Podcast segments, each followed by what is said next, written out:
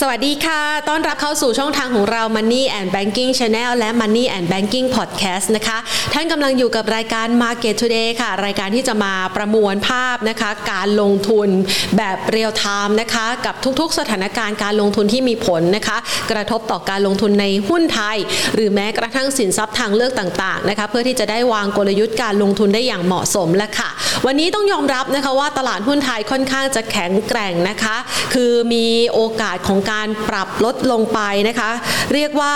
ซุดตัวลงไป แล้วก็มีแรงนะคะกลับคืนมานะคะ แรงซื้อกลับคืนมา โดยบรรยากาศการซื้อขายของตลาดหุ้นไทยในวันนี้นะคะจะเห็นภาพของการปรับตัวลดลงไปทดสอบที่ระดับ 1,512.28 จุด ซึ่งเป็นระดับที่ใกล้ระดับต่ำสุดที่เคยทำมาในช่วงก่อนหน้านี้นะคะ รอบก่อนเนี่ยลงไปอยู่สักประมาณ 1,514 วันนี้ก็กระแทกลงไปเล็กน้อยนะคะ แต่ก็มีแรงซื้อดันกลับคืนมา ซึ่งก็ดูเหมือนว่าจะมีภาพของการรับไว้อยู่ที่ระดับแนวรับ 1,510 จุดได้นะคะ แต่สถานการณ์ดังกล่าวเราจะเห็นได้ว่า 1,510 จุดนั้นถูกทดสอบมาแล้วหลายครั้งนะคะ แล้วก็อาจจะได้เห็นภาพนะคะของจุดต่ำสุดที่ระดับ 1,000 ใกล้ๆ 1,500 จุดนะคะที่ทำไว้ในช่วงเดือนพฤษภาคม เป็นภาพหนึ่งที่ดูเหมือนว่าปัจจัยลบในช่วงเวลานี้ จะเป็นแรงกระแทกทำให้ภาพของความความเชื่อมั่นนักลงทุนนั้นหายไปนะคะ แรงซื้ออาจจะมีกลับคืนมาบ้างในแนวรับที่มีนัยยะสำคัญนะคะ โดยภาพของการลงทุนในวันนี้ค่ะ หลังจากที่ช่วงเช้าเนี่ยมีแรงเทขายร่วงลงไปกว่า 16.04 จุด ไปทดสอบระดับต่ำสุดของเช้าวันนี้ที่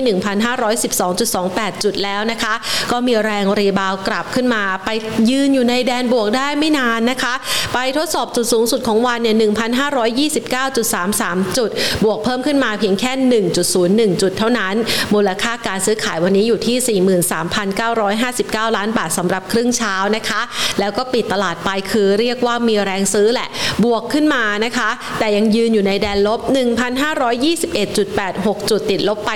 6.46 จุดนะคะ ภาพของวันนี้เนี่ยต้องยอมรับว่ายังมีประเด็นเรื่องของโควิด -19 นะคะ เรื่องของสายพันธุ์เดลต้าที่ยังทำให้มีจำนวนผู้ติดเชื้อทรงตัวอยู่ในระดับสูงกว่า 20,000 ราย ในขณะที่ภาพของการเมืองนะคะที่มีการชุมนุมต่างๆ ก็เริ่มมีภาพของความกดดันและแน่นอนค่ะว่า วันนี้ 16 สิงหาคมสิ่งที่นักลงทุนจับตากันมากากที่สุดเลยนะคะ นั่นก็คือตัวเลข GDP ของสภาพัฒน์นะคะ ที่วันนี้มีการประกาศออกมาไตรมาสที่ 2 ยังสามารถเติบโตได้ล่ะ แต่ว่าสิ่งที่เกิดขึ้นก็คือว่ามีการปรับลดประมาณการเศรษฐกิจไทยนะคะในปี 2564 ลง หลังจากที่สถานการณ์โควิดสายพันธุ์เดลต้านั้นรุนแรงนะคะ จะเรียกว่ามากกว่าที่คาดการเอาไว้หรือไม่นะคะ หลังจากที่ ช่วงก่อนหน้านี้อาจจะควบคุมสถานการณ์ได้ แต่ว่าภาพของวันนี้เนี่ยจะเห็นได้ว่ามีผลกระทบต่อเศรษฐกิจพอสมควรเลยทีเดียว ส่วนทางด้านของการประเมินนะคะวันนี้ก็จะมีการประชุมวาระสำคัญด้วยจากทางด้านของสคบนะคะ ที่อาจจะมีภาพที่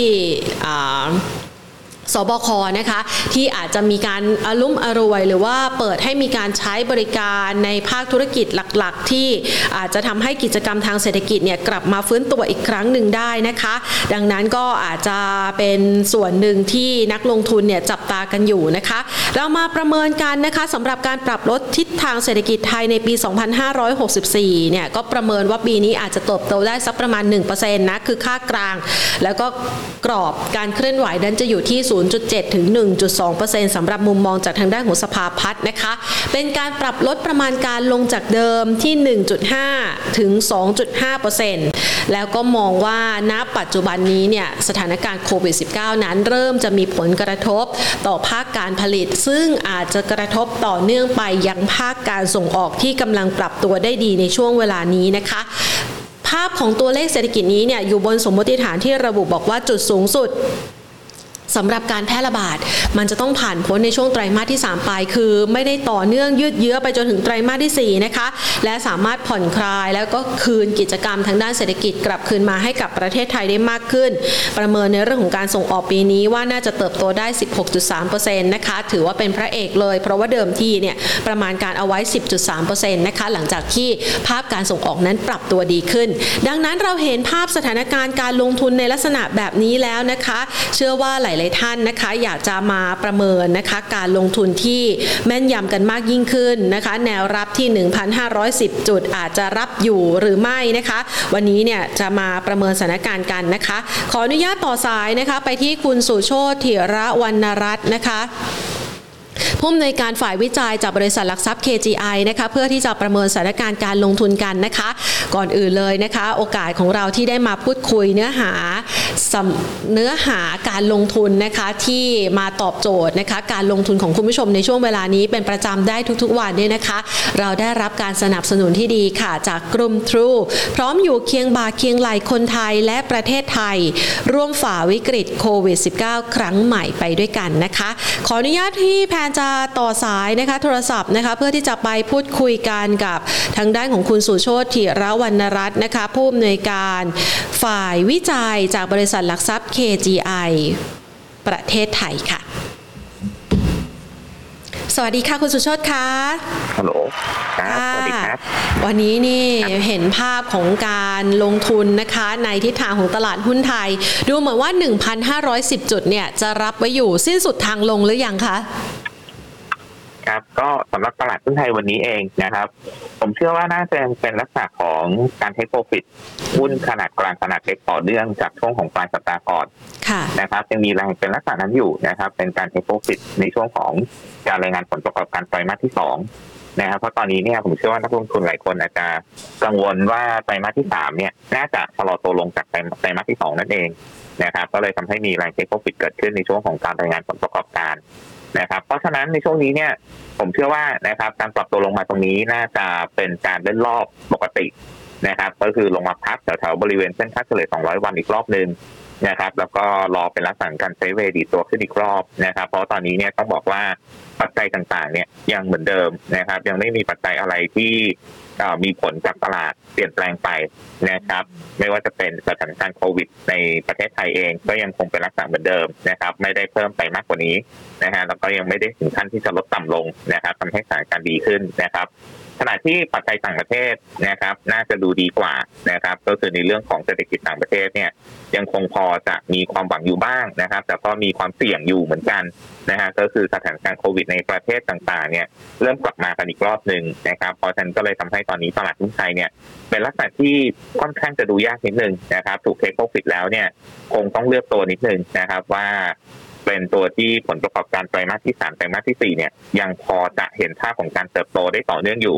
นะครับขณะที่ตัวไหนที่ถูกเทคโปรฟิตลงมาแล้วเนี่ยไตรมาสที่สามไตรมาสที่สี่อ่อนแอนะครับผมหุ้นในกลุ่มประเภทนี้เนี่ยผมแนะนำว่าอย่าเพิ่งเข้าซ้อนซื้อนะครับคงจะต้อง selective buy กันเป็นรายตัวมากกว่านะยกเว้นนะครับจะมองเป็นลักษณะของการเล่นรอบสั้นๆนะครับในช่วงหนึ่งถึงสองสัปดาห์อาจจะไปมองหุ้นที่เป็นลักษณะของ global play ไปเลย นะครับเช่นหุ้นในกลุ่มสินค้าโภคภัณฑ์นะครับหุ้นในกลุ่มพวกปิโตรเคมีนะหรือกลุ่มสินค้าเกษตร กลุ่มที่เกี่ยวข้องกับการส่งออกเป็นต้นนะครับ เพราะฉะนั้นเนี่ยถ้าจะเล่นสั้นก็ต้องไปกลุ่มที่ global play ไปเลยนะฮะแต่ว่าถ้าจะมองการลงทุนระยะสักสามเดือนถึงหกเดือนเนี่ยนะครับก็อาจจะรอตอนซื้อตัวที่ลงมาลึกๆ แล้วก็เดี๋ยวรอบทวิเคราะห์ของแต่ละตัวนะครับ ก็คงจะทยอยออกมากันว่าแนวโน้มเนี่ยไตรมาสสามไตรมาสสี่ตัวไหนยังพอดีอยู่นะครับค่ะ ถ้าเรามองนะคะจากระดับที่ถือว่าเป็นแนวรับหรือว่าเส้นที่คุณสุโชตบอกว่ามาพักเนี่ยก็คือเส้น 200 วัน มันจะไปทดสอบระดับต่ำสุดเดิมที่เคยทำไว้นะคะที่เดือนพฤษภาคมอยู่สักประมาณ 1,500 จุด รวมตรงนี้เนี่ย 20 จุดเนี่ยเรามีโอกาสจะลงไปตรงนั้นด้วยหรือเปล่าคะครับก็มีโอกาสนะครับคือตอนนี้เนี่ยสังเกตอย่างหนึ่งนะครับ คือหุ้นที่ลงเนี่ยผลประกอบการออกมาดี แล้วบางตัวก็ดีกว่าคาดมากด้วยนะครับ แต่ก็ถูกขายอยู่ดี นะฮะอาจจะเป็นลักษณะของ private fund นะครับที่มีการล็อกกำไรกันนะครับ แล้วก็ขายเพื่อปิดขายเป็นหน่วยลงทุนต่างๆนะครับ เป็นต้นหรือนักลงทุนรายย่อยเองนี่แหละนะครับ ที่มีการล็อกกำไรเกิดขึ้นนะครับ เพราะฉะนั้นโอกาส error ลงไปแถวๆหนึ่งพันห้าร้อยจุด มีโอกาสไหมก็ต้องตอบว่ามีนะครับ แต่ผมก็มองว่าถ้าเกิดว่ามีโอกาส error ลงไปถึงบริเวณตรงนั้นจริงๆเนี่ยนะครับ หรือในกรณีเลวร้ายผมมองไว้แถวๆบริเวณหนึ่งพันสี่ร้อยแปดสิบ นะครับ ตรงนั้นก็ถือเป็นจังหวะในการช้อนซื้ออีกรอบหนึ่งนะครับสาเหตุหลักนะครับทำไมสถานการณ์ยังไม่ดีเลยทำไมผมมองว่าลงมาน่าซื้อนะครับ อันดับแรกเลยเนี่ยคือในเรื่องของ valuation นะครับในเรื่องของ valuation นะครับ คือบางคนอาจจะมองว่า PE ของตลาดหุ้นไทยเนี่ยสูงถ้าเทียบกับเมื่อ 20 ปีก่อนนะครับค่ะถ้าเป็นนักลงทุนรุ่นรุ่นบุกเบิกนิดนึงนะครับ ก็อาจจะกังวลว่า PE สูงจังนะฮะตอนนี้ forward PE เนี่ยอยู่แถวๆซากบริเวณ 18 เท่า 19 เท่านะฮะถือว่าค่อนข้างสูงถ้าเทียบกับเมื่อ 20 ปีก่อน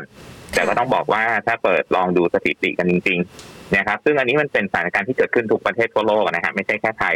นะก็คือภาวะอัตราดอกเบี้ยต่ำอืมนะครับภาวะอัตราดอกเบี้ยต่ำนะครับทำให้มันเกิดสถานการณ์ที่เรียกว่า risk for yield นะครับค่ะหรือการแสวงหาอัตราผลตอบแทนที่มันดีกว่านะครับเพราะฝากดอกเบี้ยไปมันไม่มีประโยชน์ นะครับ เพราะฉะนั้นเนี่ยก็เลยทำให้เกิดสถานการณ์นี้เกิดขึ้นก็คือทำให้ PE ของตลาดหุ้นเนี่ยมีลักษณะของการปรับขึ้นปรับฐานยกขึ้นนะครับ ซึ่งลักษณะนี้เกิดขึ้นทุกประเทศทั่วโลกนะครับมันเป็นไปตามกลไกของทฤษฎีของตลาดการเงินอยู่แล้วนะฮะเพราะฉะนั้นตอนนี้เนี่ยถ้ามาดูนะครับบอลยูของไทยนะฮะมาดู 5 ปีถึง 10 ปีนะครับ ระยะเวลาของตัวบอลยิวนะครับ ตอนนี้ ต่ำมากนะครับ เรียกว่าค่ะต่ำแทบจะต่ำเป็นประวัติการณ์เลยนะครับ เพราะฉะนั้นเนี่ยผมก็เชื่อว่ามันก็ส่งผลให้ PE เนี่ย มันก็ควรจะสูงเป็นประวัติการณ์เหมือนกันอืมนะครับ ถ้าถ้าเป็นตามทฤษฎีนะครับ อันนี้ก็ค่ะส่วนที่หนึ่งก็คือในเรื่องของ valuation นะฮะลงมาตรงนี้ผมมองว่าหุ้นไทยไม่แพงถ้าเทียบกับตัวดอกเบี้ยนะครับอ่าสำหรับตลาดหุ้นไทยเองนะฮะตอนนี้ถ้าลงมาเนี่ยนะครับถ้าถามว่ามันไม่แพงแล้วเนี่ย ควรจะเล่นยังไง นะควรจะกำหนดกลยุทธ์ยังไงนะครับ อย่างที่ผมเกริ่นไปตอนต้น ถ้าเล่นสั้นหนึ่งถึงสองสัปดาห์ไปหาหุ้น global play เลยค่ะนะครับ แต่ว่าถ้าจะมองการลงทุนระยะ3เดือนถึง6เดือนนะครับ ผมเชื่อว่าในช่วงของเดือนกันยายน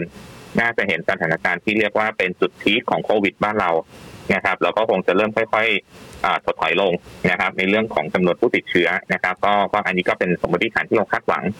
นะครับ เพราะฉะนั้นเนี่ยหุ้นในกลุ่มที่ลงมาเยอะๆ นะครับแล้วก็เกี่ยวข้องกับเศรษฐกิจในประเทศนะครับ ก็มีโอกาสที่จะฟื้นตัวได้หลังจากนั้นนะครับแต่ขอใช้ระยะเวลาสักประมาณ 3 เดือนนะครับ เพราะฉะนั้นเนี่ย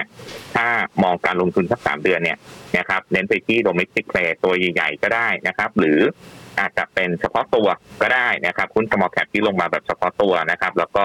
บทวิเคราะห์แต่ละตัวที่ออกมาบางตัวตัวไหนที่ยังดีอยู่นะครับ ผมก็มองว่ามีโอกาสคืนค่อนข้างค่อนข้างน่าสนใจในส่วนเรื่องของอัพไซด์นะครับค่ะ ก่อนที่จะไปเจาะลึกในรายกลุ่มที่น่าสนใจในการลงทุนนะคะ สอบถามเพิ่มเติมอีกสักนิดนึงค่ะครับในกรณีของการเมืองที่มีการชุมนุมกันนี่เราให้น้ำหนักความสำคัญ หรือว่ามันมีผลกระทบจนกระทั่งอาจจะจำกัดกรอบการขึ้นของตลาดหุ้นไทยด้วยหรือเปล่าคะ ครับในเรื่องของการเมืองเนี่ยผมมองว่าเป็นน้อยค่ะนะครับเป็นน้อยที่เกิดขึ้นนะครับค่ะไม่น่าจะมีผลในเชิงของปัจจัยพื้นฐานยังมีนัยยะมากนักอืมนะครับ แต่แน่นอนนะฮะถ้าเกิดว่ามีการชุมนุมแล้วมันเป็นเป็นการเป็นตัวเร่งทำให้การติดเชื้อเพิ่มขึ้นเนี่ยน่าจะกลายเป็นผลกระทบด้านลบที่มากกว่านั้นค่ะนะครับ ก็คือจำนวนผู้ติดเชื้อจะเพิ่มขึ้นจากจากจำนวนการชุมอ่าจากอ่าจากการชุมนุมนั่นเองค่ะนะครับ แต่ว่าถ้าถามว่าการชุมนุมทางการเมืองแล้วมีผลกับตลาดหุ้นไทยมากน้อยแค่ไหนเนี่ย ผมเชื่อว่าเป็นน้อยที่เกิดขึ้นนะครับ ไม่น่าจะมีนัยยะมากนักนะครับ เพียงแต่ว่าแน่นอนมันไม่เป็นผลบวกนะครับมันอาจจะมีหุ้นบางกลุ่มบางตัวนะครับ ที่ได้รับผลกระทบนะครับ โดยเฉพาะถ้าเป็นในอดีตเนี่ยนะฮะเราก็จะกังวลหุ้นในกลุ่มที่เป็นลักษณะของการท่องเที่ยวค้าปลีก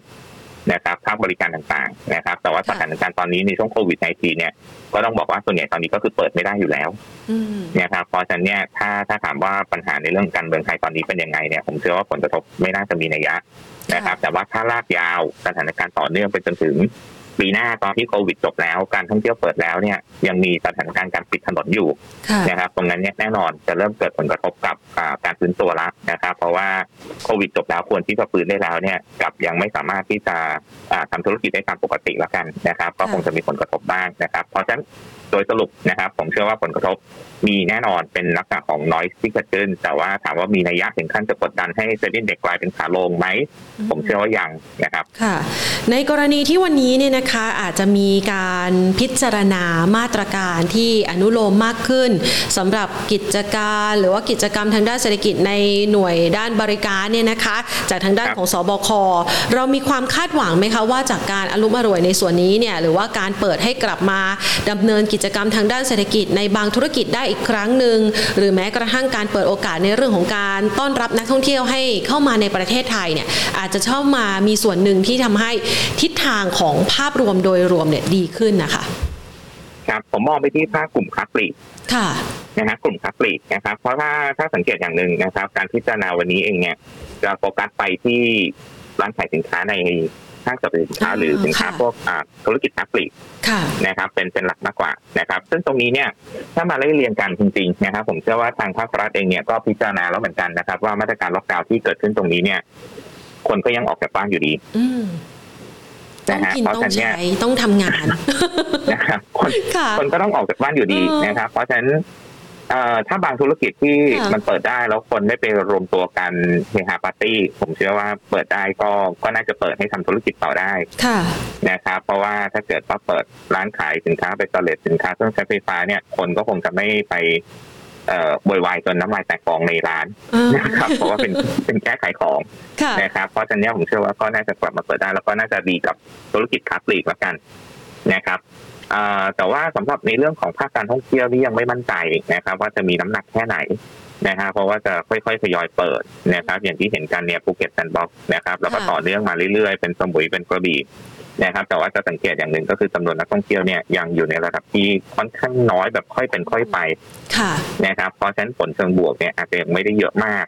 นะเพราะฉะนั้นถ้าถามว่าหุ้นในกลุ่มภาคการท่องเที่ยวเนี่ยจะบวกไหม นะฮะผมมองว่าภาคการท่องเที่ยวเนี่ยขอไปตัวที่มีโรงแรมอยู่ฝั่งยุโรปเยอะๆเนี่ยน่าจะสบายใจกว่า ค่ะนะครับเพราะอย่างที่เราเห็นกันนะครับ ก็คือหุ้นที่มีธุรกิจโรงแรมอยู่ที่ยุโรปเนี่ยจะเห็นว่าผลประกอบการไตรมาสที่สองเนี่ยถ้าเกิดว่า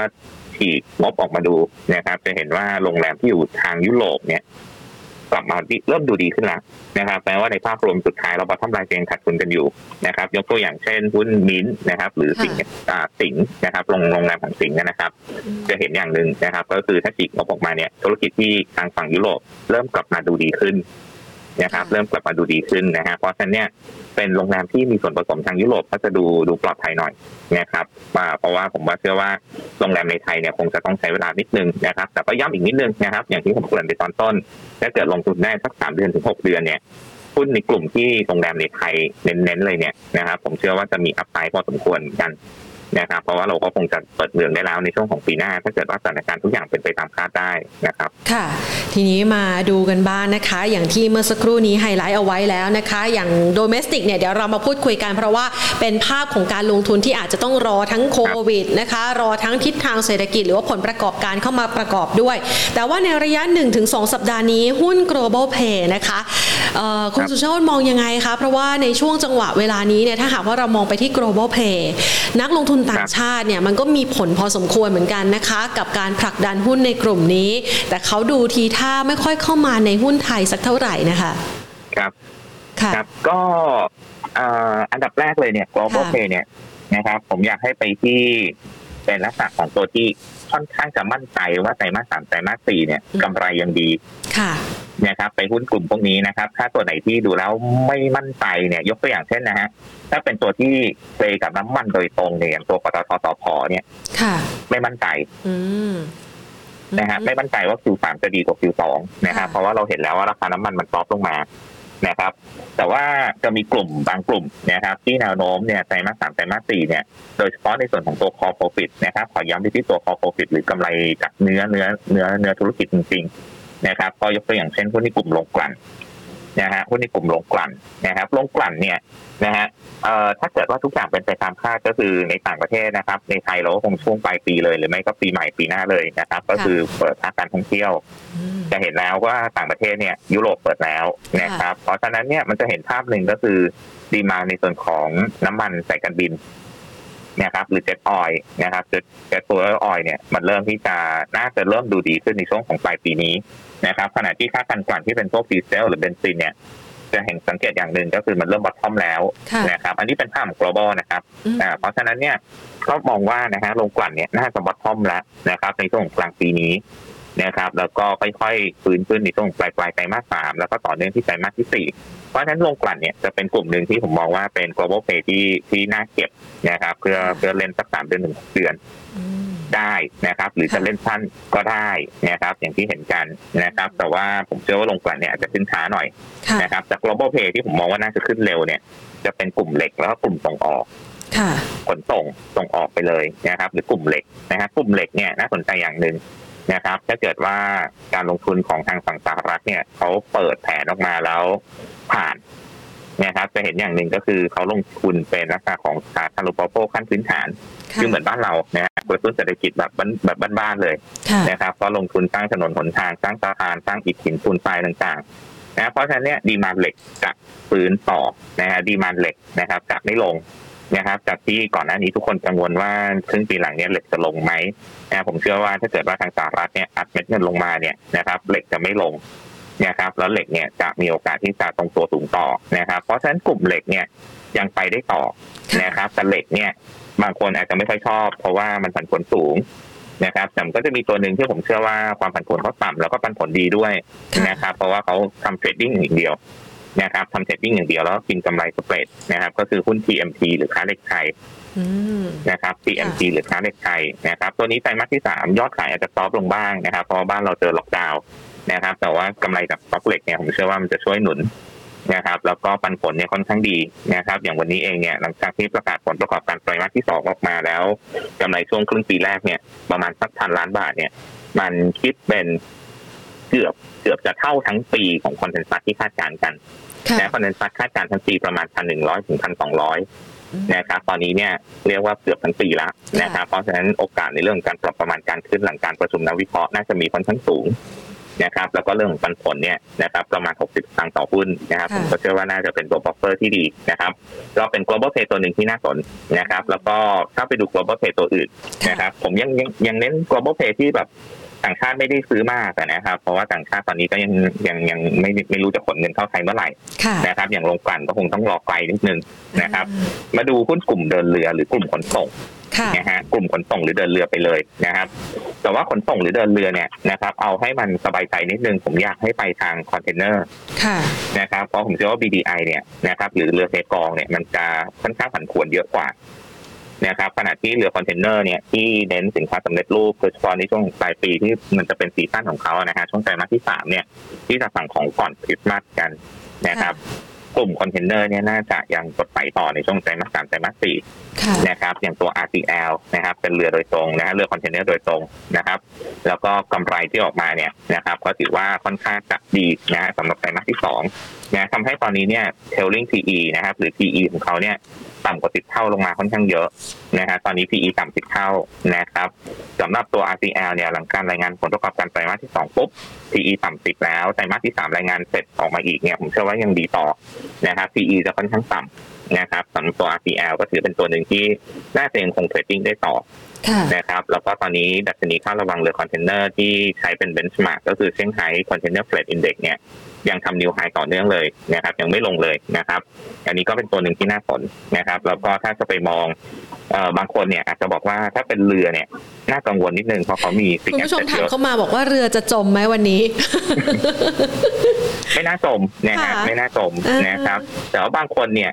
เข้าใจนะครับ ว่าถ้าเกิดว่ามีประสบการณ์ไม่ดีกับเรือเนี่ยค่ะนะครับจะกังวลว่าเมื่อไหร่ที่ดัชนีค่าระวังเรือมันลงปุ๊บเนี่ย กำไรจะหายทันทีเหมือนกันอืมนะครับเพราะว่าเรือเนี่ยเขามีความเสี่ยงอย่างหนึ่งก็คือเขามี fixed asset ก็คือเรือค่ะนะครับมีต้นทุน fixed asset คือเรือนะฮะแล้วก็ต้นทุนที่เป็นตัวผันผวนหนักของเขาเลยก็คือน้ำมัน นะครับเดี๋ยวก่อนจะไปอีกตัวหนึ่งนะฮะขอตัว RCL ต่อนะฮะค่ะนอกเหนือจากค่าระวังเรือดีด้วยเนี่ย ตอนนี้กลับมาดูที่น้ำมันนะฮะน้ำมันก็ลงค่ะนะครับเพราะฉะนั้นเนี่ยไตรมาสที่สามเนี่ยกำไรน่าจะดีกว่าไตรมาสที่สองนะครับสำหรับตัว RCL นะฮะอะต่อนะครับ บางคนกังวลว่าเรือเนี่ยมี fixed asset เยอะค่ะอาจจะไปมองขนส่งที่เป็นลักษณะของเอเจนซี่ก็ได้ค่ะ นะครับ อย่างตอนนี้เนี่ยค่อนข้างจะเป็น Talk of the Town กันเยอะเหมือนกันหลาย ๆ ตัวเลยที่ขึ้นมาเยอะค่ะนะครับยกตัวอย่างเช่น อย่างกลุ่มนี้เนี่ยนะครับตัวหลักๆเลยก็จะมีพวก WICE นะฮะ WICE Logisticsค่ะนะฮะ Triple i นะครับ LEO นะฮะสามตัวนี้เนี่ยจะเป็นลักษณะของอ่าเอเจนซี่นะครับไม่ได้แบก fixed asset มากมายนักเหมือนกับกลุ่มเดินเรือโดยตรงค่ะนะครับอย่างตอนนี้เนี่ยตัวที่ผมโฟกัสเนี่ยก็คือตัว LEO นะเพราะว่าราคาหุ้นเขาพักขาลงมาน่าสนใจเลยนะครับพักขาลงมาน่าสนใจเลย หลังจากที่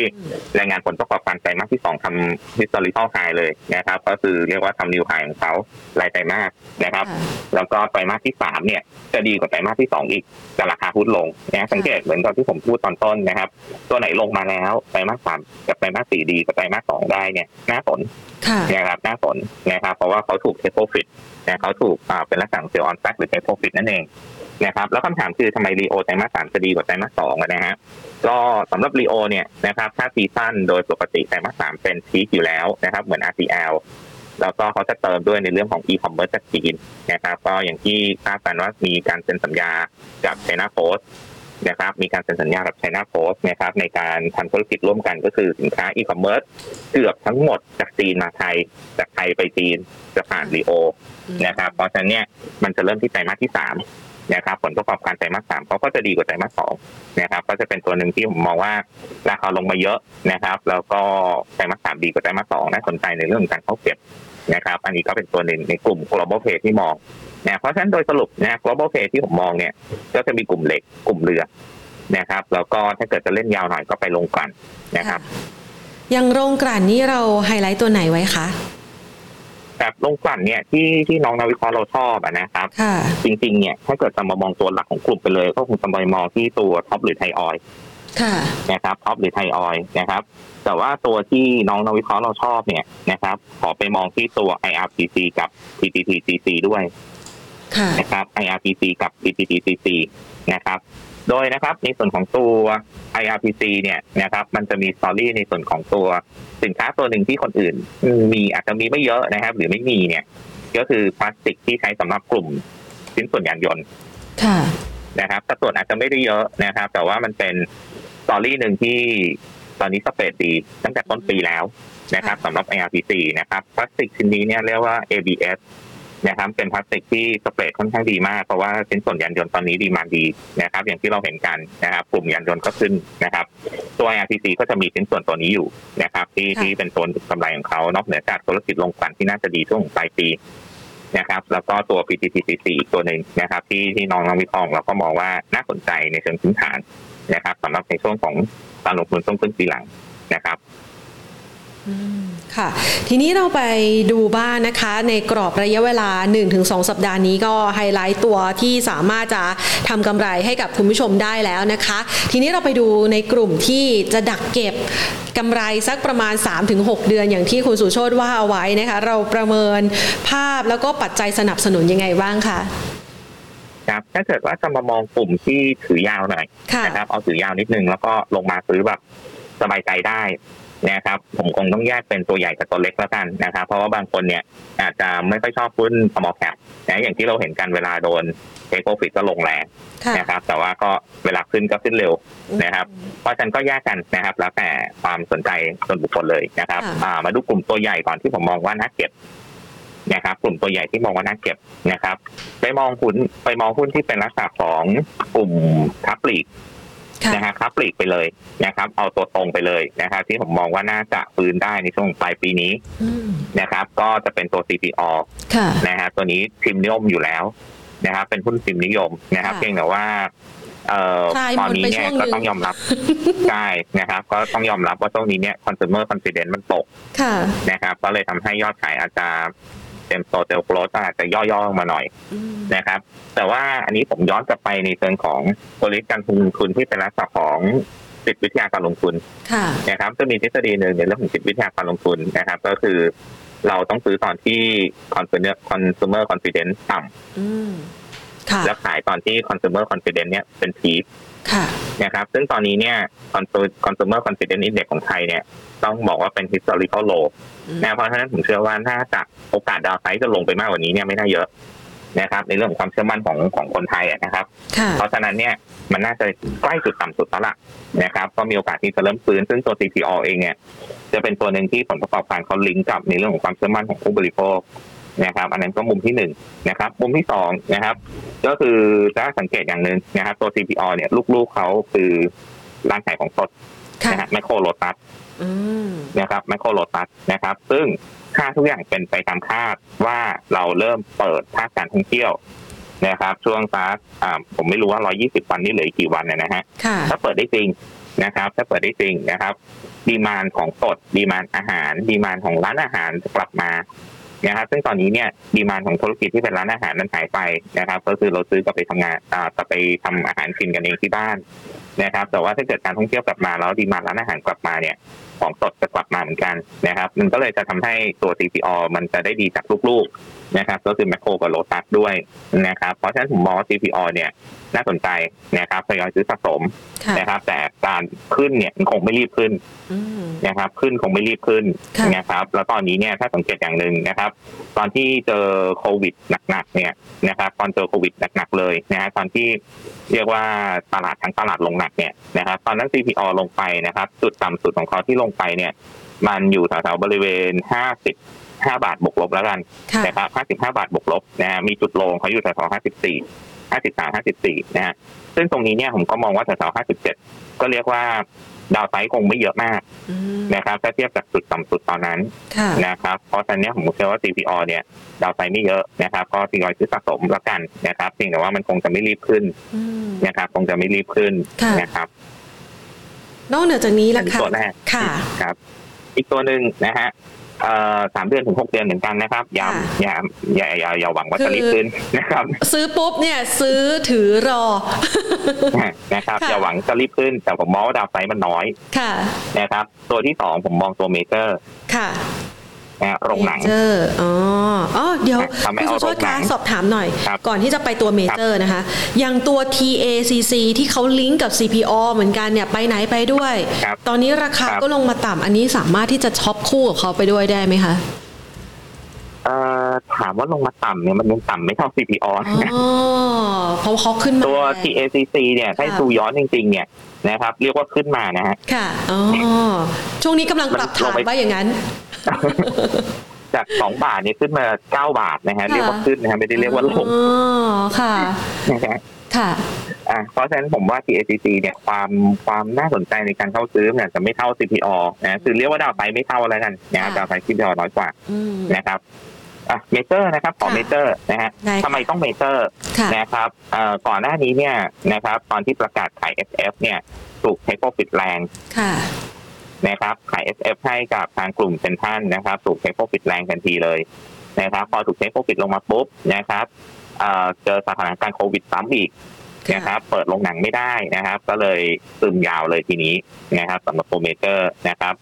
เสร็จแล้วเนี่ยนะครับล่าสุดนะครับ หลังจากที่รายงานผลประกอบการออกมาขาดทุน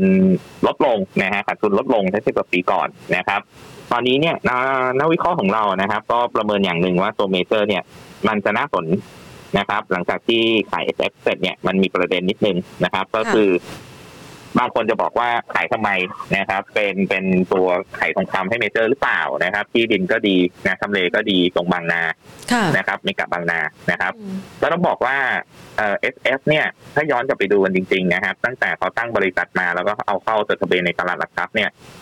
ไม่เคยเกินสิบบาทค่ะนะครับ แม้ว่าไม่กลับบางนาเปิดเต็มที่ไม่มีโควิด ก็ไม่เคยเกินสิบบาทนะเพราะฉะนั้นผมเชื่อว่าขายได้สิบสองเนี่ยเป็นราคาที่ดีมากแล้วอืมนะครับ อันดับที่หนึ่งนะฮะเป็นราคาที่ดีมาก อันดับที่สองนะครับ ถ้ามาดูกันจริง ๆ เนี่ยตัวคอนทิบิวกำไรที่เข้ามาตัวเมเจอร์ที่เป็นเนื้อกำไรจริง ๆ นะครับ เนื้อกำไรจริงๆเนี่ยตกปีละประมาณแค่ร้อยกว่าล้านเองค่ะนะครับ ที่เหลือส่วนใหญ่จะเป็นกำไรพิเศษจากการปรับมูลค่า นะครับ เพราะฉะนั้นเนื้อกำไรจริงๆไม่เยอะนะครับ ก็เท่ากับว่าถ้าเกิดเข้ามาปีละร้อยกว่าล้านเนี่ยก็เท่ากับว่าถ้าเกิดขายไปเจ็ดพันล้านบาทเนี่ยนะครับที่เมเจอร์ถืออยู่นะฮะอืมได้บอกว่าต้องใช้เวลา70ปีนะฮะถึงจะคืนทุนเพราะฉะนั้นผมเชื่อว่าขายในราคานี้เนี่ยเป็นราคาที่ดีสำหรับเมเจอร์ในสถานการณ์นี้แล้วอ่าค่ะ นะครับ ดีสำหรับเมเจอร์ในสถานการณ์นี้นะครับ คือซื้อไปอีก10ปีผมก็ไม่รู้ว่า SF จะถึง12บาทหรือเปล่านะฮะในมุมนั้นละกันค่ะนะครับ เพียงแต่ว่าถ้าเกิดว่ามันไปอยู่ในมือของ CPN ล่ะ เดี๋ยวบางคนจะบอกว่าอย่างนี้ CPN ต้องขายไหมซื้อของไม่ดีอืม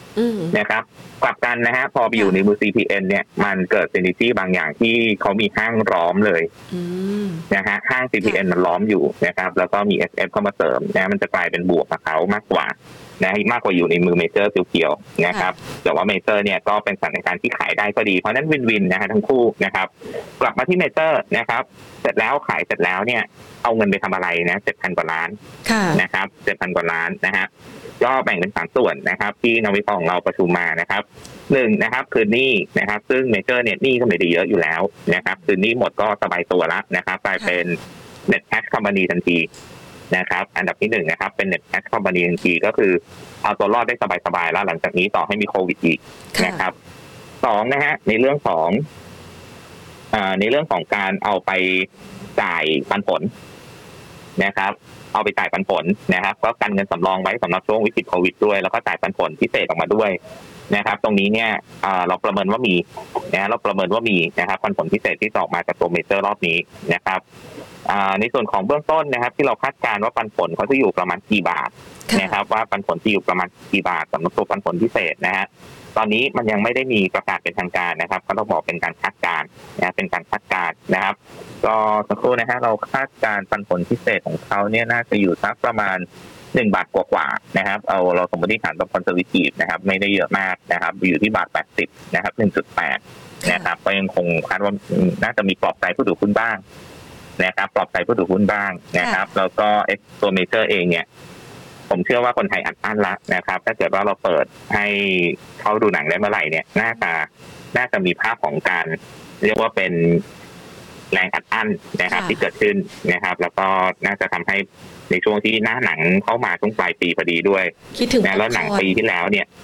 หนังปีที่แล้วเลื่อนมาหมดเลยนะครับหนังฟอมยักษ์เนี่ยมันจะติดโควิด ก็ถ่ายไม่ได้ก็เลื่อนมาหมดนะครับเพราะฉะนั้นปลายปีนี้น่าจะฟื้นแรงถ้าทุกอย่างเป็นไปตามคาดได้นะครับ แล้วก็เขาจะมีแผนในเรื่องของการขายป๊อปคอน นะครับซึ่งเป็นตัวกำไรดีของเขาอยู่แล้วนะฮะกำไรดีกว่าหนังอีก ใช่นะฮะแพงแพงกว่าตัวหนังอีกแพงประเด็นคือแพงกว่าตัวหนังเออใช่ค่ะ แก้วก็อะไรนี่ชอบมาก คือตรงนี้เนี่ยเขาจะอันนี้คือสิ่งที่เขาพูดในที่ประชุมนักวิเคราะห์นะครับ ค่ะ ก็คือจะเริ่มขายในช่องช่องทางใหม่ๆ ไม่ได้ขายหน้าโรงหนังละเพราะว่าหน้าโรงหนังปิดอยู่ ค่ะ นะครับ ก็จะขายผ่าน Tops หรือเซเว่นอีเลฟเว่นค่ะ นะครับ ซึ่งก็เป็นไปได้นะครับ ก็คงจะมี connection ในเรื่องของการเข้าไปขายตามร้านค้าปลีกร้านสะดวกซื้อนะครับ เราก็จะอาจจะเห็นป๊อปคอร์นนะครับ อยู่ในร้านสะดวกซื้อกันเร็วๆนี้นะตอนนี้เนี่ย plan เอาไว้แล้วนะครับสำหรับตัวเมเจอร์ที่จะออกมาก็อันนี้พูดในที่ประชุมนักวิเคราะห์ล่าสุดนะผมก็เลยมองเมเจอร์เนี่ยเป็นตัวที่น่าเก็บแล้วกันนะครับ ดาวไซด์คงจะไม่เยอะมากนะเพราะว่าถ้าสังเกตอย่างหนึ่งก็คือมันก็ลงมาเยอะแล้วนะครับ แล้วก็ถ้าเทียบกับก่อนหน้านี้ตอนที่มันขึ้นไปด้วย ไม่อยากพูดคำว่าเป็นลักษณะของคนที่อินไซต์รู้มาว่าจะมีการขาย SF นะครับพูดมันขึ้นตั้งแต่แถวๆ18 บาท ขึ้นไปพีคแถวๆ26นะครับ ตอนนี้กลับมาแถวๆ18 รอบหนึ่งแล้ว เพราะฉะนั้นผมเชื่อว่าการซื้อดักก่อนหน้านี้เนี่ย ขายมาหมดแล้วนะครับ ไม่มีใครกำไรแล้ว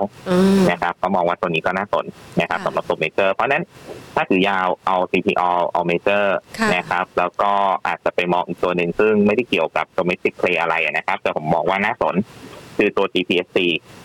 นะลูกของปตทนะครับโรงไฟฟ้าตัวนี้นะครับทำไมเอา GPSC ไม่เอาตัวอื่นนะครับ ผมผมเอาตีมนี้แล้วกันนะฮะเป็นตีมเอาตัวรอดของทางปตทนะครับ คือธุรกิจปตทอีกห้าปีถึงสิบปี ผมเชื่อว่าทุกคนเห็นภาพเดียวกันก็คือถูก disruption อ่าใช่ค่ะนะฮะไม่ว่าจะเป็นในเรื่องของ climate change นะครับอันดับที่หนึ่งนะฮะ climate change นะครับก็ต้องการลดคาร์บอนนั่นเองนั่นแหละนะครับสองนะฮะก็คือในเรื่องของรถ EV นะฮะน้ำมันก็คงเป็นถูก disruption ไปเรื่อยๆห้าปีสิบปียี่สิบปีนะเพราะฉะนั้นเนี่ย ปอททำยังไงนะครับ ก็ต้องเอาตัวรอดนะครับ โดยการมาทำธุรกิจที่เกี่ยวข้องกับ EV เกี่ยวข้องกับไฟฟ้า เกี่ยวข้องกับพลังงานทดแทน ซึ่งเขาจะเอาพลังงานทดแทน หรือเอาธุรกิจสิ่งแวดล้อมเนี่ยไปใส่ท็อปหรือไทยออยไปใส่ PTTCC ว่ามันก็คงจะไม่ใช่ นะครับมันก็คงต้องเอามาใส่ตัว CPSC นะโรงไฟฟ้าของเขานั่นเองนะครับ อย่างที่เราเห็นกันก็ไปซื้อโรยฟ้าพลังงานทดแทนเพิ่มมาเรื่อยๆในต่างประเทศนะครับ ล่าสุดก็เป็นอินเดียกับไต้หวันนะครับ แล้วก็ทำแบตเตอรี่นะครับ ทางท่านนายกก็ไปเปิดโรงงานแล้วนะครับ ก็เตรียมพร้อมแล้วนะครับสำหรับในเรื่องของ pilot project ทำแบตเตอรี่สำหรับรถ EV นะครับแล้วก็สำหรับ energy storage เพราะนั้นมันคือโปรเจกต์ต้องรอดของปตทนะฮะมันก็จะมาใส่ที่ CPSC นะครับคือไม่มีทางไปนะครับก็ต้องมาใส่ใส่เงินกับ CPSC ในเรื่องการลงทุนต่างๆนะครับแล้วก็จะมีไฮไลท์อย่างหนึ่งนะครับ ก็คือแผนของ CPSC เนี่ยเขาต้องเพิ่มกำลังการผลิตที่มาจากพลังงานทดแทนเนี่ยให้ได้ห้าสิบเปอร์เซ็นของพอร์ตนะครับ ซึ่งตอนนี้เนี่ยนะครับ ล่าสุดเขาอยู่ที่สามสิบเจ็ดเปอร์เซ็นเองนะครับ อยู่ที่สามสิบเจ็ดเปอร์เซ็นของพอร์ตเขานะครับ ที่มาจากโรงไฟฟ้าพลังงานทดแทนนะฮะเป้าเขาคือห้าสิบเปอร์เซ็นภายในปีสองพันยี่สิบห้า อีกสี่ปีนะฮะต้องเพิ่มเป็นห้าสิบเปอร์เซ็นให้ได้ ก็เท่ากับว่าในช่วงปีนี้ 2021 จนถึง 2025 ต้องมีเติมโรงไฟฟ้าเข้ามาอีกเรื่อยๆนะครับ ต้องมีเติมโรงไฟฟ้าเข้ามาอีกเรื่อยๆ เพราะฉะนั้นเราจะเห็นการลงทุนทุกๆปีละ ผมเชื่อว่าน่าจะเห็นการลงทุนทุกๆปีสำหรับ TPSC นะครับ โดยจะไปที่พลังงานทดแทนนะครับ ก็ก็ผมมองว่าเป็นตัวหนึ่งที่น่าซื้อสะสมแล้วกันนะครับ เพียงแต่ว่าอ่า มันอาจจะไม่รีบขึ้นนะครับ อย่างที่เห็นกันนะครับ ก็คือ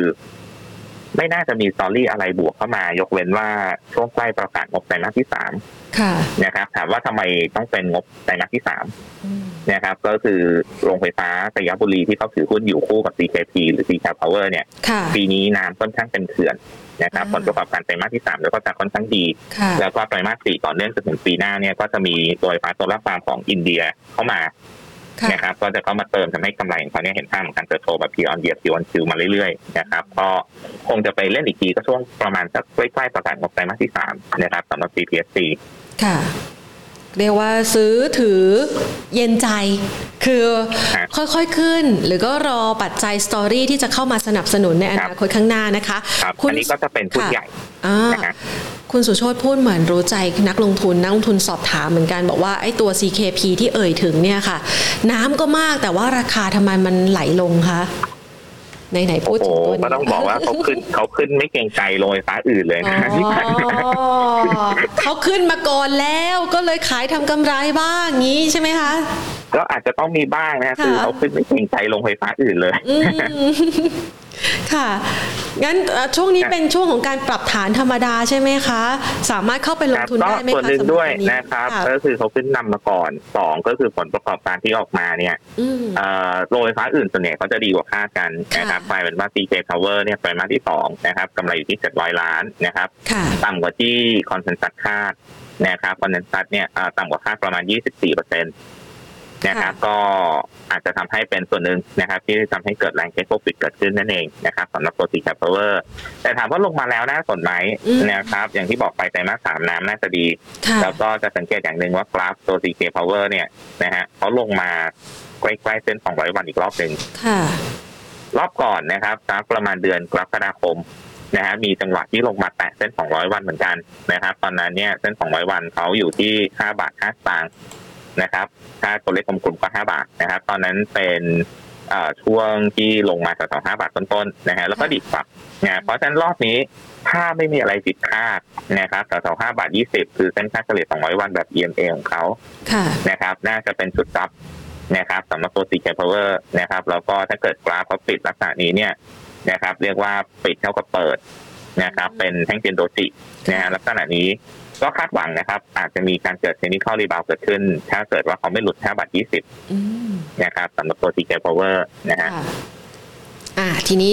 หลังจากที่ตัวใหญ่และตัวเกี่ยวข้องไปแล้วนะคะ ยังมีตัวอื่น ๆที่พอจะเข้ามาเลือกเสริมกำไรในช่วงเวลานี้อีกใช่ไหมคะครับถ้ามามองตัวเล็กเนี่ยค่ะผมมองว่ายิ่งน่าสนเพียงแต่ว่าต้องรับความเสี่ยงได้เยอะหน่อย ค่ะนะครับเพราะว่าบางคนเนี่ยอาจจะ เนี่ยภาพนี้ก็เกิดขึ้นแล้วก็หลอกหลอนหลายคนเหมือนกันนะครับ ก็คือค่ะเวลาที่ถูกเทคโปรฟิตเนี่ยตัวเล็กลงกันทีห้าเปอร์เซ็นต์สิบเปอร์เซ็นต์แบบสบายๆเลย แต่มันก็วิ่งเร็วกว่าตัวใหญ่ไงอ่าถูกต้องค่ะนะครับคุ้มก็คือเสี่ยงเวลาลงก็ลงเร็วนะครับอ่าเวลาขึ้นก็ขึ้นเร็วค่ะนะครับซึ่งสำหรับกลุ่มนี้เนี่ยนะฮะกลุ่มกลุ่ม small cap เนี่ยนะครับค่ะผมก็อยากให้ไปมองตัวที่ผลประกอบการไตรมาสที่สามดีกว่าไตรมาสที่สองค่ะ นะครับ อยากให้ไปมองหุ้นประเภทนั้นนะครับ มาดูตัวแรกก่อนนะครับ ตัวแรกผมเลือกเป็นตัว PSPC นะครับ PSPC นะครับ P PS โปแลนด์ S สิงคโปร์ค่ะ P ไทยแลนด์แล้วก็ C แคทนะครับอ่า PSPC นะฮะตัวนี้นะครับตัวนี้นะครับตอรี่หลักของเขาคือไตรมาสที่สามเนี่ย หรืออาจจะเป็นช่วงปลายแล้วกันนะฮะปลายปลายไตรมาสนะครับ เดือนตุลาคมนะครับ เดือนตุลาคมนะครับอ่าสิบสิบเอ็ดสิบสองก็นะฮะต้องเป็นไตรมาสที่สี่อืมนะครับสำหรับตัวเพียที่สี่นะครับ เดือนตุลาคมเขาจะเปิดท่อแก๊สภาคอีสานค่ะเอ่อท่อน้ำมันนะฮะไม่ท่อแก๊สท่อน้ำมันภาคอีสานค่ะนะครับ ซึ่งตัวท่อน้ำมันภาคอีสานตรงนี้เนี่ย มันก็พูดง่ายๆก็คือ ทั้งหมดทางภาคอีสานที่เป็นปั๊มน้ำมันเนี่ยอืมเป็นของทาง PTC แล้วกันนะครับค่ะผ่านทางตัวบิ๊กแก๊สนะครับ ที่เขาถือหุ้นอยู่ นะเพราะฉะนั้นเนี่ยผลประกอบการของเขาเนี่ยมันจะเรียกว่าเทรนแบบหน้ามือเป็นหลังมือนะครับตอนไปเอ่อตอนเดือนตุลาคมนี้เป็นต้นไปค่ะนะครับขณะที่ผลประกอบการไตรมาสที่สองออกมาแล้วนะครับ ก็ออกมาแล้วแล้วหุ้นไม่ลงเนี่ย ผมเชื่อว่านะครับ น่าจะเสด็จน้ำละหลังจากที่ลงมาอืมนะครับ เรียกว่าแรงเทสโปรฟิตเนี่ย ก่อนผลประกอบการไตรมาสที่สองเนี่ยออกมาหมดแล้วก็เลยเกิดเหตุการณ์หนึ่งก็คือ buy on track เกิดขึ้นค่ะนะครับ ก็เลยทำให้มีการดีดตัวกลับขึ้นมาได้บ้างนะครับ แต่แล้วเนี่ยเดือนตุลาคม นะครับ จะเริ่มมีกำไรแบบโดดเด่นนะฮะเรียกว่าพลิกหน้ามือเป็นหลังมือได้เหมือนกันนะครับสำหรับตัว PSC นะครับ โดยนะฮะตอนนี้เนี่ยในคอนเทนซัสที่เขาคาดการณ์กันนะครับสำหรับตัว PSC เนี่ยก็คาดว่ากำไรสำหรับปีหน้านะครับ ถ้าเกิดรับรู้ในส่วนของตัวท่อน้ำมันตัวเส้นภาคอีสานตัวนี้แบบเต็มเต็มปีเนี่ยค่ะนะกำไรเนี่ยน่าจะซ้ำแบบเป็นเรียกว่าเป็นเท่าตัวอืมนะฮะน่าจะซ้ำเป็นเท่าตัวนะครับสำหรับตัว PSTC นะครับค่ะก็มองเป็นตัวหนึ่งที่ตัว small cap ที่ลงมา ก่อนงบออกนะฮะก็น่าสนใจเรื่องของการซื้อกลับแล้วกันนะครับ อันนี้ก็เป็นตัวแรกนะครับอืมแล้วก็ถ้าเกิดจะมามองตัวที่สองนะที่ผมมองว่าน่าสนใจนะครับ เพราะว่าหุ้นลงมาเยอะในช่วงสองสามวันที่ผ่านมานะครับอ่าหุ้นในช่วงสองสามวันที่ผ่านมาจะมีกลุ่มหนึ่งที่ถูกเทคโปรฟิตหนัก ก็คือหุ้นในกลุ่มที่เรียกว่า SI ค่ะหรือ System Integration นะฮะอืม System Integrator นะฮะค่ะก็คือพวกงานวางระบบนะฮะค่ะจะเห็นว่า iLink iTel โดนเทคโปรฟิตหนักเลยนะครับ iLink iTel นะฮะแล้วก็ลามมาถึงอีกตัวหนึ่งซึ่งเป็นงานวางระบบตัวเล็กก็คือตัวไตแมทค่ะนะครับตัวไตแมทนะผมมองว่าน่าสนใจตัวไตแมทเพราะว่าไตรมาสที่สองเนี่ยงบยังไม่ออกนะน่าจะออกคืนนี้หรือพรุ่งนี้เช้านะครับงบน่าจะดี year on year Q on Q นะครับแล้วก็ไตรมาสที่สามเนี่ย จะดีกว่าไตรมาสที่สองนะครับไตรมาสที่สามจะดีกว่าไตรมาสที่สองนะครับ อันนี้ก็จากอ่าทางทีมผู้บริหารชุดใหม่ที่เข้าไปนะครับ แล้วก็ ปรับโครงสร้างองค์กรภายในเรียบร้อยนะครับลดต้นทุนรายจ่ายทั้งหมดนะครับจะเริ่มเกิดที่ไตรมาสที่สามนะครับแล้วก็ในส่วนของธุรกิจลูกเขาตัวหนึ่งที่น่าสนใจเนี่ยบริษัทเขาชื่อหินจิสึนะครับทำเกี่ยวข้องกับพวกถ้าผมพูดง่ายๆคือหน้ากากเครื่องใช้ไฟฟ้าปุ่มกดอืมนะฮะเวลาพวกหม้อหุงข้าวหรือเครื่องเครื่องซักผ้านะจะมีปุ่มกดนะครับค่ะตรงนั้นเนี่ยคืองานหลักของตัว สินจิสึบริษัทลูกของไซแมทนะครับ ซึ่งทางทีมผู้บริหารก็บอกว่า ตัวนี้เนี่ยมันเป็นเรียกว่าเป็นเจ้าตลาดเจ้าตลาดในไทยนะครับ ก็คือในไทยเนี่ย เรียกว่าแทบจะมีตัวนี้ทำอยู่คนเดียวเลยนะครับสินจิสึนะครับ ถ้าเกิดว่าจะสั่งจริง ๆ มันต้องไปสั่งจากจีนนะครับ ในไทยมีแค่เขาทำได้นะครับ เพราะฉะนั้นก็เป็นตัวหนึ่งที่กำไรดีนะครับ ในไตรมาสที่สองไตรมาสที่สามเส ร็จแล้วเนี่ยตอนนี้หลักเพิ่มเติมนิดนึงก็คือเขาจะเตรียม IPO บริษัทตัวนี้ออกมาในช่วงปลายปีนี้ค่ะนะฮะจะยื่นไฟลิ่งปลายปีนี้นะครับ แล้วก็คงจะ IPO ปีหน้านะครับก็จะเป็นสตอรี่ในเรื่องของเอ่อเตรียม give right ที่จะให้ผู้ถือหุ้นด้วยนะครับสำหรับตัว SIMAT นะครับก็มองว่าเป็นตัวหนึ่งที่แนวโน้มผลประกอบการไตรมาสสามดีกว่าสองอืมแล้วก็มี story การ IPO รออยู่ แล้วก็สิ่งที่เป็นไฮไลท์นะครับ ถ้าเกิดว่าไตรมาสที่สองนี้เนี่ย ซึ่งกำไรอ่ากำลังจะรายงานผลประกอบการ ถ้าออกมาตามคาด ซึ่งตอนนี้ consensus คาดจะประมาณ 25 ล้านบาทค่ะนะครับถ้าออกมาตามคาดได้เนี่ยน่าจะล้างขาดทุนสะสมหมดพอดีที่ไตรมาสนี้ค่ะนะครับ ซึ่งเป็นขาดทุนสะสมที่เขาเกิดขึ้นจากการไล่ออฟตัวธุรกิจอินเทอร์เน็ตนะครับ ในช่วงหลายปีที่ผ่านมานะครับ ซึ่งถ้าเกิดว่าจบได้หมดเนี่ยเท่ากับว่าปีนี้ก็ลุ้นการจ่ายปันผลเป็น เรียกว่าเป็น เอ่อเป็นน้ำจิ้มให้กับผู้ถือหุ้นนิดๆหน่อยอืมๆนะครับ อาจจะมีการจ่ายปันผลเป็นครั้งแรกนะฮะค่ะอ่ามีติดปลายนวมให้นะคะเอ่อครับทีนี้ขอสอบถามนะคะ เมื่อสักครู่นี้เนี่ยคุณผู้ชมนะคะ ก็ส่งคำถามเข้ามาระหว่างที่คุณสุโชตได้ให้ตัวหุ้นเอาไว้ อย่างพูดถึงกลุ่มเหล็กเนี่ยนะคะเอ่อ AMC เนี่ยมองยังไงบ้างคะเอเชีย AMC นะฮะค่ะเอ่อตรงตัวนี้ไม่ได้ดูเขาสักไม่ไม่เคยเข้าไปดูเลยนะฮะ วันนี้บวกแรงเลยทีเดียวค่ะครับถ้าถ้าดูในเชิงของกราฟอย่างเดียวเนี่ยนะฮะถ้าเกิดว่าเขาเบรกไฮตรง474ที่เคยทำไว้ได้เนี่ย ผมเชื่อว่าก็ก็น่าจะเป็นลักษณะของการทำต่อยอดขึ้นไปใหม่นะครับ น่าจะมีการต่อยอดขึ้นไปอีกรอบหนึ่งนะครับสำหรับตัว ANC นะครับเพราะฉะนั้นดูตรง474นะครับถ้าเบรกผ่านได้นะครับจริงๆ ผมเชื่อว่า474ไม่น่าจะมีนัยยะนะฮะนัยยะเนี่ยถ้าเกิดว่าดูจากเทคนิคอลแล้วเนี่ยน่าจะอยู่แถวๆ470นะครับ470เนี่ยถ้าเบรกผ่านได้ผมมองว่าน่าจะมีโอกาสขึ้นไปใกล้ๆ 5 บาทค่ะนะครับ อย่างที่บอกตอนนี้เหล็กเหล็กน่าจะน่าจะดีนะครับ แล้วก็ถ้าเกิดว่ามันไม่ผ่านจริง ๆ นะครับ ในกรณีวัตเทสถ้ามันไม่ผ่าน470นะครับ ผมเชื่อว่าน่าจะเป็นการแกว่งตัว ซึ่งตัวนี้เนี่ยผมไม่แน่ใจนะครับ ถ้าดูจากกราฟอาจจะแกว่งแรงนิดนึง นะครับอาจจะแกว่งแรงนิดนึงนะครับก็จะมีแนวรับอยู่ตรง 4.3 แล้วก็ stop loss ที่ 4.2ค่ะนะครับอ่าคุณผู้ชมสอบถามเข้ามา TMT TMT นี่เป็นตัวที่คุณสุโชตแนะนำเอาไว้นะคะ คุณผู้ชมสามารถไปฟังได้ในต้นคลิปนะคะ ทีนี้สอบถามตัวอื่นๆกันต่อค่ะ ตัวโอริค่ะ ในกลุ่มอสังหานะคะ คุณผู้ชมสอบถามเข้ามาคุณชันนวีนะคะ บอกว่าน่าสนใจไหมมองยังไงบ้างคะ สามารถไปสำต่หอรับไหมตัวโอรินะครัค่ะบอะกลับมาที่อสังหาก่อนแล้วกันอ่าค่ะนะครับ กลับมาที่อสังหาก่อน ตอนนี้อสังหาเนี่ย คือในช่วงเรียกว่าสองปีที่ผ่านมาเลยนะครับค่ะนักวิเคราะห์ทุกคนพูดเป็นเสียงเดียวกันเลยว่า ขอบ้านแนวราบอ่าเขาจัดให้นะฮะขอบ้านแนวราบนะฮะเพราะอะไรนะฮะเพราะอะไรนะฮะเพราะว่าดีมานของบ้านแนวราบเนี่ยพูดง่ายๆก็คือคนที่ ทำงานถึงระดับหนึ่งค่ะมีครอบครัวอืมนะพร้อมขยับขยายค่ะนะครับ ก็จะซื้อบ้านเดี่ยวนะฮะหรือทาวน์เฮาส์เอาไว้อยู่อาศัยแล้วก็มีครอบครัวทั้งครอบครัวนะเพราะฉะนั้นดีมานมันจะนิ่งดีมานมันจะมีแน่ ๆ มันเป็นดีมานจริงที่เกิดขึ้นค่ะนะเศรษฐกิจตกนะครับ มันก็จะมีดีมานจริงตรงนี้ยังยังประคองไปได้อยู่นะครับนักวิเคราะห์ทุกคนก็เลยพูดเป็นเสียงเดียวกันว่าขอบ้านแนวราบในช่วงค่ะเศรษฐกิจไม่ดีในช่วงสองสามปีที่ผ่านมาในช่วงที่อ่า เศรษฐกิจไม่ดีแล้วคอนโดดูเหมือนจะขายไม่ค่อยออกค่ะนะเพราะต่างชาติก็ไม่ได้เข้าไทยด้วยนะครับ แต่ตอนนี้เนี่ยผมเชื่อว่านะครับบ้านแนวราบยังดีต่อนะฮะยังไม่เสียนะครับ ยังดีต่อนะฮะเพียงแต่ว่าถ้าเกิดว่าจะมามองในเชิงของอัพไซด์ว่าถ้าปีหน้าใช้คำว่าถ้านะฮะถ้าถ้าปีหน้าเราเปิดประเทศจริงนะฮะคนจีนเข้ามาไทยจริงค่ะนะครับ แล้วก็มีหนุนด้วยอ่า กฎหมายที่ทางภาครัฐเนี่ยสนใจจะทำอยู่แล้วก็คือเพิ่มให้ต่างชาติถือครองคอนโดได้มากขึ้น โครงการอสังหานะฮะเพื่อเพื่อช่วยระบาย supply นะฮะสำหรับผู้ประกอบการตอนนี้ที่เจ็บหนักกันทุกคนอืมนะครับผมเชื่อว่าถ้าเป็นลักษณะนั้นนะครับ มีโอกาสที่หุ้นที่เกี่ยวข้องกับคอนโดมิเนียมเนี่ยจะไปได้ไกลกว่าบ้านมิดแนวราบค่ะ สำหรับปีหน้าอืมนะครับสำหรับปีหน้าย้ำนะฮะไม่ใช่สำหรับปีนี้นะครับค่ะปีนี้ยังไงบ้านแนวราบก็ยังเด่นกว่าค่ะนะฮะเพราะฉะนั้นเนี่ยมันก็จะเกิดสถานการณ์หนึ่งเกิดขึ้นนะครับ ก็คือหุ้นในกลุ่มนี้เนี่ยคงจะยังไม่ไปไหนไกลค่ะนะครับ โดยเฉพาะอย่างโอริที่เขาเน้นบ้านบ้านที่เป็นลักษณะคอนโดมิเนียมค่ะนะครับก็คงจะยังไม่ไปไหนไกลนะฮะแล้วก็ลงมาเนี่ยผมเชื่อว่าน่าสนใจในเรื่องของการเข้าซื้อถ้าลงหนักอืมๆนะครับลงมาหนักๆน่าสนใจในเรื่องของการเข้าซื้อนะครับค่ะสำหรับตัวโอรินะครับ สำหรับตัวโอริเองนะครับ ถ้าเกิดย่อลงมาจากแถวๆบริเวณ แนวรับแรกจะอยู่ตรง 8.4 แล้วก็ถัดไปเส้น 200 วันคือ 8.2ค่ะนะครับ คือถ้าเกิดว่าเขาหลุด 8.2 เนี่ยนะครับ ก็อย่าตกใจที่บอกปีนี้คอนโดคงจะไม่ค่อยดีค่ะนะครับก็มีโอกาสนะครับมีโอกาสเหมือนกันนะครับ แต่ก็ถ้ารับความเสี่ยงที่สูงก็ทยอยรับตามแนวรับที่ให้ไว้อืมนะครับ แต่ถ้ารับความเสี่ยงได้น้อยเนี่ยค่ะรอสักประมาณปลายปลายๆปีผมเชื่อว่ากลุ่มนี้เนยน่าสนใจ นะครับสำหรับตัวริแล้วก็กลุ่มที่เกี่ยวข้องกับคอนโดนะฮะก็รอได้ก็รอนะครับ อาจจะไม่ต้องรีบนะครับ ค่ะ ไปดูขอคำถามนะคะ จากคุณผู้ชมนะคะ มองไปที่ตัว TM กลุ่มเครื่องมือแพทย์ยังดีไหมคะ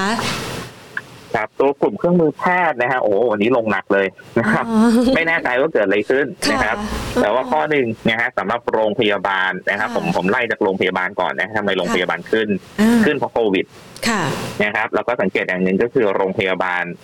ที่เน้นผู้ป่วยคนไทยเนี่ยขึ้นแรงค่ะในช่วงสองสามเดือนที่ผ่านมานะฮะเพราะว่าโควิด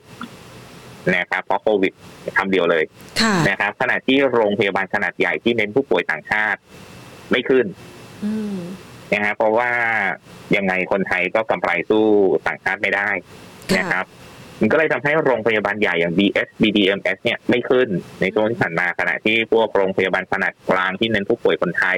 นะอย่างค่ะจุฬารัตน์อ่า EKS นะครับ หรือ BCS เนี่ยขึ้นเยอะค่ะนะครับ เพราะฉะนั้นตอนนี้เนี่ยผมเชื่อว่าสถานการณ์มันเริ่มที่จะอย่างที่ผมเกริ่นไปนะฮะถ้าเกิดว่าคนมองสามเดือนเนี่ย สถานการณ์มันเริ่มกลับทิศกลับทางกันเหมือนกัน ก็คือ น่าสนใจในเรื่องของการกลับมาทยอยซื้อโรงพยาบาลขนาดใหญ่กันบ้างค่ะนะครับเพราะว่าถ้าเกิดว่าเราเปิดประเทศได้เนี่ยโรงพยาบาลขนาดใหญ่จะฟื้นกลับมาขณะที่โรงพยาบาลที่เป็นลักษณะของรับผู้ป่วยคนไทยแล้วก็โชคดีจากโควิด เนี่ยค่ะน่าจะเริ่มเริ่มเริ่มเป็นมูลค่านะฮะกลับมาที่ตัว TM นะฮะหรือเครื่องมือการแพทย์นะหุ้นที่เกี่ยวข้องกับเครื่องมือทางการแพทย์นะครับ ก็จะเห็นว่าขึ้นมาเยอะนะเพราะฉะนั้นเนี่ย นะฮะมันก็ถูกเทคโปรฟิตเป็นเรื่องปกติ ขณะที่เป็นหุ้นขนาดกลางขนาดเล็กด้วยอืมนะครับเพราะฉะนั้นเนี่ยสถานการณ์นี้นะครับ ผมเชื่อว่าอ่ากะมันมันไม่ได้เกี่ยวข้องกับพื้นฐานอะไรมากมายนักหรอกค่ะนะครับ ผมไม่แน่ใจถึงพื้นฐานนะครับ อันนี้ก็วิเคราะห์จากกราฟอะนะครับอืมผมเชื่อว่าน่าจะเป็นลักษณะที่ถูกเทคโปรฟิตค่ะนะครับ ถ้าลงมาลักษณะนี้นะครับอ่าอาจจะมองในเรื่องของการถูกขายจน oversold ค่ะ นะครับอ่า oversold แล้วค่ะนะครับถามว่า oversold ยังไงนะครับ อันดับที่หนึ่งเลยเนี่ยพอหลุดเส้น200วันลงมาปุ๊บตรงค่ะ330นะครับเปิดกรอบ Bollinger Band นะครับกรอบค่ะล่างของ Bollinger Band อยู่ที่แถวๆ324นะฮะลักษณะนี้เปิดกรอบนะครับแล้วก็ถ้าเกิดว่ากราฟของเขาเนี่ยเป็นลักษณะนี้ผมเชื่อว่าลงอีกสักประมาณเต็มที่วันสองวันน่าจะเริ่มการเกิดเกิดการ technical rebound เกิดขึ้นอืมนะครับก็มองแนวรับแต่แถว280ค่ะ ในส่วนของการ rebound เนี่ยก็คือ rebound กลับขึ้นไปเฉียดๆเส้น 200 วันกันอีกรอบหนึ่งแต่แถว3บาท30นะครับเพราะฉะนั้นสำหรับตัว TM นะฮะใครที่เล็งๆไว้อยู่เนี่ยก็เล็งในเรื่องของการ technical rebound ก่อนนะครับพื้นฐานผมไม่แน่ใจค่ะนะครับอย่างที่บอกตอนนี้เนี่ยสถานการณ์มันเริ่มที่จะ กลับทิศกลับทางก็คือเริ่ม take profit โรงพยาบาลขนาดกลางขนาดเล็กวิ่งไปหาโรงพยาบาลขนาดใหญ่ค่ะนะฮะอย่างที่เห็นวันนี้เนี่ย BH BDMS ขึ้น ขณะที่พวกจุฬารัตน์อ่า BCH เนี่ยเริ่มที่จะถูก take profit บ้างค่ะนะครับเช่นเดียวกันผมเชื่อว่า TM ก็อยู่ในข่ายเดียวกันนะครับอืมค่ะ ขออีกสักสองตัวนะคะ มองไปที่ตัว Jazz Jasmine ใช่ไหมคะ J A S นะคะ มองยังไงบ้างคะกลุ่มนี้ ครับอ่านี่ไม่แน่ใจพื้นฐานนะครับ แต่ค่ะเพราะเราไม่ได้ cover เขานะครับ เพียงแต่ว่าถ้าดูจากกราฟเนี่ยก็ดูไม่ค่อยดีสำหรับตัวแม่อืมนะฮะแกสแกสแม่นะฮะ CAS ค่ะนะครับขณะที่ลูกเขาก็ขึ้นไม่ไม่ลงเลยนะฮะแล้วคำถามคือตัวแม่นะครับค่ะแม่ดูไม่ค่อยดีนะครับอ่าตอนนี้เนี่ยกลุ่มเส้นค่าเฉลี่ยเริ่มเรียงตัวจะเป็นขาลงขณะที่เขาเริ่มทำนิวโลมาหลายวันค่ะต่อเนื่องอืม นะครับลักษณะนี้ดูไม่ค่อยดีนะครับ แม้ว่าดาวไซด์อาจจะไม่เยอะนะครับเพราะว่าถ้าดูจากจุดโลที่เขาเคยทำไว้ก่อนหน้านี้จุดต่ำสุดๆเลยเนี่ยค่ะมันอยู่แถวๆบริเวณ 2 บาท 50อืมนะครับ ก็ไม่ค่อยดีนะครับ อาจจะลงไปหา 2 บาท 50 อีกรอบหนึ่งดูว่าเทสแล้วเนี่ยมันจะหลุดไหมค่ะเพราะว่ากลุ่มเส้นค่าเฉลี่ยเขาเรียงตัวเป็นขาลงนะครับ เพราะฉะนั้นอย่าเพิ่งซื้อนะครับ ยกเว้นว่าเขาลงไปแถวๆใกล้ๆ2บาท 50 แล้วเริ่มมีแรงซื้อกลับเริ่มดีดตัวกลับเนี่ย อาจจะเกิดการ technical rebound เกิดขึ้นนะครับ ก็จะมีแนวต้านอยู่แถวๆ2บาท70จนถึง2บาท80ค่ะนะครับอย่าเพิ่งซื้อนะครับ ยกเว้นว่าลงมาแถวๆใกล้ๆ2บาท50แล้วมีแรงซื้อกลับนะครับค่ะค่อยว่ากันตรงนั้นค่ะ ขอดูตัวคูนะคะกับ AGE นะคะ คูเก่งกำไรได้ไหมคะ K O คู O นี่ L K O O L ป่ะฮะใช่ใช่ค่ะอ๋อวันนี้มีแรงซื้อหางลากยาวเชียวค่ะ ครับคูกับอีกตัวหนึงคือตัวไหนนะครับ A AGE A G E อ่า ACE นะครับค่ะผิดและตัวคูนะครับ ตัวนี้ไม่แน่ใจพื้นฐานว่าว่ามันมีอะไรหรือเปล่านะครับ แต่ว่าในค่ะเชิงของเทคนิคเนี่ย ก็คือเขาสู้ตรงเส้น 200 วันอยู่นะครับ 200 วันเขาอยู่ตรง 0.85ค่ะ85สตางค์นะครับ ก็ถ้าสังเกตรอบที่ผ่านๆมา ถ้าเกิดว่าเขาทำแพทเทิร์นเดิม นะครับ ก็คือมีจังหวะของการหลุดเส้น 200 วัน แล้วก็ดีดตัวกลับนะฮะทุกครั้งเลยนะครับสามครั้งแล้วที่ทำมานะครับ ในช่วงตั้งแต่เดือนมิถุนายนนะครับ รอบแรกนะครับ แล้วก็เดือนกรกฎาคมค่ะแล้วก็เดือนสิงหาคมโอเดือนละครั้งเลยนะฮะเนี่ยอืม เดือนละครั้งค่ะเลยนะฮะอ่าเพราะฉะนั้นเนี่ยลักษณะนี้ก็คือการตู้อยู่แถวๆเส้น 200 วันอยู่ค่ะนะครับ0.85 ถ้าเกิดว่าตีตัวกลับได้ไม่ต่ำกว่า0.85นะครับ ก็อาจจะเห็นการกลับขึ้นไปกรอบไซด์เวย์เล่นกันเหมือนเดิมนะครับแถวๆบริเวณใกล้ๆ1บาทค่ะนะครับใกล้ๆ1บาท แต่ถ้าวันนี้ปิดต่ำกว่า 0.85 เนี่ยก็ทำใจนิดนึงนะครับว่าแพทเทิร์นอาจจะไม่ได้ซ้ำเดิมทุกครั้งไปนะครับอาจจะมีการเอ่อ ย่อลงมาแถวบริเวณ 80 ตังค์นะครับ หรือถ้าหลุดจุดโลที่เขาทำเนี่ยนะฮะซึ่งเขาเคยทำโลตรง 75 ตังค์เนี่ยหลุดตรงนั้นปุ๊บอาจจะมีการเกิด ทิศอ่าเปลี่ยนเปลี่ยนทิศทางได้เหมือนกันอืมนะครับตอนระมัดระวังนิดนึงตอนนี้ก็คือเก็งกำไรล้วนๆนะครับค่ะสำหรับตัวครูนะครับค่ะตัว AGE นะฮะถูกเทคโปรฟิตแรงเหมือนกันนะครับ ไม่แน่ใจสองวันก่อนเกิดอะไรขึ้นนะครับ ไม่แน่ใจว่ามีการขึ้นเครื่องไหวอะไรหรือเปล่านะครับ เป็นลักษณะเปิดแกลบลงมาแบบแรงเลยนะครับ ลงมาที่ลงมาหาเส้น 200 วันภายในแค่สองสามวันนะครับค่ะการลงมาแถวๆ2บาท60นะครับ แล้วก็เริ่มเริ่มยืนเนี่ยก็คือเขาสู้ตรงเส้น 200 วันกันอยู่นะครับถ้าเกิดว่าสู้ได้ไม่ต่ำกว่า2บาท60 ก็อาจจะมีการเกิด technical rebound เหมือนกันนะครับค่ะแต่ว่าตรง pattern อาจจะดูไม่ค่อยดีเท่าไหร่อืมนะครับ technical rebound เนี่ยก็จะมองแนวต้านอยู่แถวๆ2บาท80จนถึง3บาทค่ะนะครับแต่ถ้าหลุด2บาท60เนี่ย ให้ให้ชะลอการลงทุนก่อนดีกว่าอืมนะครับค่ะนะคะ คุณผู้ชมบอกว่าโอ้โหลงมาค่อนข้างจะแรงนะคะ แล้วก็ขอแถมอีกสักตัวนะคะ ปิดคำถามจากโซเชียลแล้วนะคะ BM ค่ะทำรถตุ๊กๆ มีแนวโน้มเป็น S curve ได้ไหมครับ กลุ่มเหล็กตัวเล็กเอสเคิร์นี่จากกราฟใช่ไหมครับไหนเปิดดูสิ BM เอสจะเอียงเอียงอีกมุมหนึงมีเขาบอกว่ามีแนวโน้มเป็น S ไหม เป็น S ใหม่เออพันก็พูดถูกเนาะ S curve ใช่ไหมคะ BM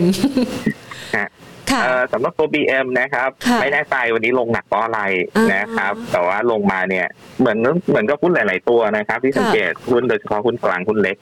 ลงซี่ลงมาหาเส้น 200 วันกันหมดเลย ค่ะนะฮะเช่นเดียวกันนะครับ ตัว BM เนี่ยซี่ลงมาหาเส้น 200 วันเหมือนกันตรง2บาท60 36นะฮะการซี่ลงมาตรงนี้เนี่ยถ้าหลุด เกิดสัญญาณเปลี่ยนทิศเหมือนกันนะครับจากขาขึ้นเป็นขาลงค่ะนะครับ ผมไม่แน่ใจว่าตุ๊กๆจะขายดีแค่ไหนนะครับ อันนี้ยังยังไม่ได้เข้าไปวิสิตต้องรอนะครับนักท่องเที่ยวแต่หว่ารือเปล่า แน่ใจครับ แต่ถ้าหลุด3บาท60ก็ระวังก่อนนะครับอืมนะคะอะให้เป็นแนวทางเอาไว้นะคะสำหรับหลาย ๆ ท่านที่ส่งคำถามกันเข้ามานะคะ พร้อมกับตัวหุ้นที่สามารถมาเสริมกำไรให้กับพอร์ต ถึงแม้ว่าจะอยู่ในช่วงวิกฤตในช่วงเวลานี้ก็ตามนะคะ วันนี้ต้องขอขอบคุณมาก ๆ เลยค่ะ คุณสุโชตค่ะครับค่ะ ขอบพระคุณค่ะ สวัสดีค่ะ ครับ สวัสดีครับ ค่ะ คุยกันสนุกสนานเลยนะคะสำหรับภาพรวมการลงทุนในช่วงเวลานี้นะคะ แล้วก็ยังมีมุมมองเชิงบวกอยู่ เกี่ยวกับทิศทางของการลงทุนในตลาดหุ้นไทยนะคะ ต้องยอมรับว่าณปัจจุบันนี้เนี่ยนะคะมันอยู่ในระดับที่ทำระดับต่ำสุดนะคะ คือถึงแนวรับที่มีนัยสำคัญอะพูดว่าอย่างนั้นก็ได้นะคะ แล้วก็เป็นมุมมองที่คุณสุโชตระบุบอกว่าราคาเนี่ยค่อนข้างสมเหตุสมผล ราคาค่อนข้างจะอยู่ในระดับที่ยอมรับได้ ราคาอยู่ในระดับที่ไม่แพงนะคะ มีโอกาสก็สามารถสะสมหุ้นนะคะ ตามราายตัวที่เมื่อสักครู่นี้นะคะ ให้เอาไว้เลยนะคะ หลายๆท่านสอบถามเข้ามานะคะ แพนก็อยากจะตอบให้ได้ทุกคำถามนะคะ แต่ว่าส่วนหนึ่ง บางท่านอาจจะถามไม่ได้ครบตัวนะคะ ก็เฉลี่ยเฉลี่ยแบ่งให้กับเพื่อนๆนะคะ ได้สอบถามกันนะคะในมุมมองนะคะ ฝากกันมาแบบนี้ได้แล้วค่ะ เพราะว่าเรามีการพูดคุยกับนักวิเคราะห์เป็นประจำทุกๆวันนะคะ ท่านจะได้มีส่วนในการที่จะเข้ามานะคะ แชร์มุมมอง หรือว่าแชร์ตัวหุ้นที่กำลังลงทุนอยู่หุ้นตัวนั้นอาจกำลังสดใสนะคะ หรือบางทีหุ้นบางตัวอาจจะกำลังติดลมนะคะ แล้วเราจะหลุดจากลมนั้นไปได้อย่างไรนะคะ เข้ามาพูดคุยกันมาแชร์เฉลี่ยความทุกข์ความสุขนะคะ หรือแม้กระทั่งโอกาสของการที่จะได้รับกำไรไปพร้อม ๆ กันกับรายการของเรา Market Today นะคะ วันนี้คุยกันอย่างคึกคักเลยทีเดียวนะคะ แล้วก็เข้ามาพูดคุยทำให้แพนได้เห็นหุ้นตัวใหม่ ๆ ด้วยนะคะ สอบถามนักวิเคราะห์กันนะคะ จะได้ไปดูไฮไลท์ในกลุ่มธุรกิจที่น่าสนใจในมุมมองของแต่ละท่านด้วยนะคะฝากกันมาได้นะคะ ส่วนท่านใด ที่วันนี้นะคะเข้ามาพูดคุยกันนี่วันนี้น้องแอดมินของเรานะคะ ตั้งคำถามแบบนี้ คุณเคยเจ็บตัวกับหุ้นซิ่งหรือไม่นี่มี 30%บอกว่าไม่เคย ไม่เคยเพราะได้ หรือไม่เคยเพราะไม่เคยเลือกลงทุนเลยค่ะนะคะ ส่วนอีก 69%บอกว่าเคย แน่นอนมันต้องมีคนที่เคยอะเขาบอกว่าเขาบอกว่าตัวนั้นมันกำลังมาเฮ้ยมันมีสตอรี่เสียคนนี้กำลังเก็บอยู่นะอ่ามันต้องมีอะมันต้องแบบอารมณ์แบบนี้นะคะสำหรับใครที่ลงทุนในหุ้นซิ่งนะคือมันจะมีสตอรี่เข้ามาชักชวนให้เราเข้าไปเก็บอยู่สม่ำเสมอเขาบอกว่า เดี๋ยวมันจะทำราคาไปที่ระดับเท่านี้ ส่วนเราก็เป็นเมาที่อาจจะมันมันมีมมีทุกคนแหละนะคะ คือทุกคนต้องผ่านช่วงเวลาของการเป็นเมานะคะ เมาที่อาจจะไม่ได้วิชาแกลกล้านะคะ ก็อาจจะหลวมตัวนะลงทุนไปกับเขาในช่วงจังหวะเวลานั้นๆ ได้นะคะ ก็มาเล่ามาแชร์ประสบการณ์กันนะคะ ส่วนท่านใดนะคะที่สอบถามตัวหุ้นเข้ามาอย่างคุณ ไหนแพนดูให้หน่อย เมื่อสักครู่นี้นะคะ คุณผู้ชมส่งเข้ามาตัว TMT คุณประกิตนะคะตัว TMT เนี่ยเป็นตัวหุ้นที่คุณสุโชตแนะนำนะคะ แล้วก็มีสตอรี่ที่น่าสนใจ เก่งกำไรได้นะคะ ในระยะเวลา 1-2 สัปดาห์เป็นกลุ่ม global pay นะ แต่ถ้าอยากฟังละเอียดแล้วดูว่าราคาเนี่ยสมเหตุสมผลยังไงบ้าง สามารถลงทุนตามสตอรี่อะไรได้นะคะ ให้เปิดไปที่ช่วงต้นๆนะคะ สักค่อนๆน่ะนะคะก็จะได้ตัวหุ้นตัวนี้แล้วนะคะอขออนุญาตไม่พูดซ้ำแล้วกันนะคะ ส่วนหลาย ๆ ท่าน ที่เข้ามาพูดคุยกันนะคะ ก็สามารถฝากคำถามได้ในเวลาแบบนี้แหละค่ะ ส่งมาตั้งแต่เนิ่นๆ เพื่อที่จะให้แพรนะคะ กับน้องหญิงเนี่ยได้มีโอกาสสอบถามนักวิเคราะห์ให้นะคะ พอนักวิเคราะห์ได้ไฮไลท์ตัว top pick ของแต่ละท่านในแต่ละวันเรียบร้อยแล้ว เราก็จะเอาคำถามของคุณผู้ชมเนี่ยแหละนะคะ เข้ามาตอบกันนะคะ นี่คุณพงพัฒน์บอกว่าไม่เคยเจ็บกับหุ้นซิ่งค่ะ รีบขายเลยขายหมู อันนี้เจ็บใจแทนเนอะได้กำไรนิดเดียวแต่ไม่เป็นไรค่ะ ถือซะว่าเราได้กำไรดีกว่าไปเขาเรียกว่าบางคนตกรถ บางคนขายหมู แต่บางคนไปซื้อดอยนะคะ ก็อาจจะมีความรู้สึกที่จี๊ดแตกต่างกันไปนะคะ ก็มาลองเล่ากันแบบนี้นะคะ เป็นคุยกันนะคะ เพื่อที่จะแชร์ประสบการณ์กันนะคะ ฝากกันไว้ได้เป็นประจำทุกๆวัน วันนี้หมดเวลาลงแล้วนะคะ ลากันไปก่อน สวัสดีค่ะ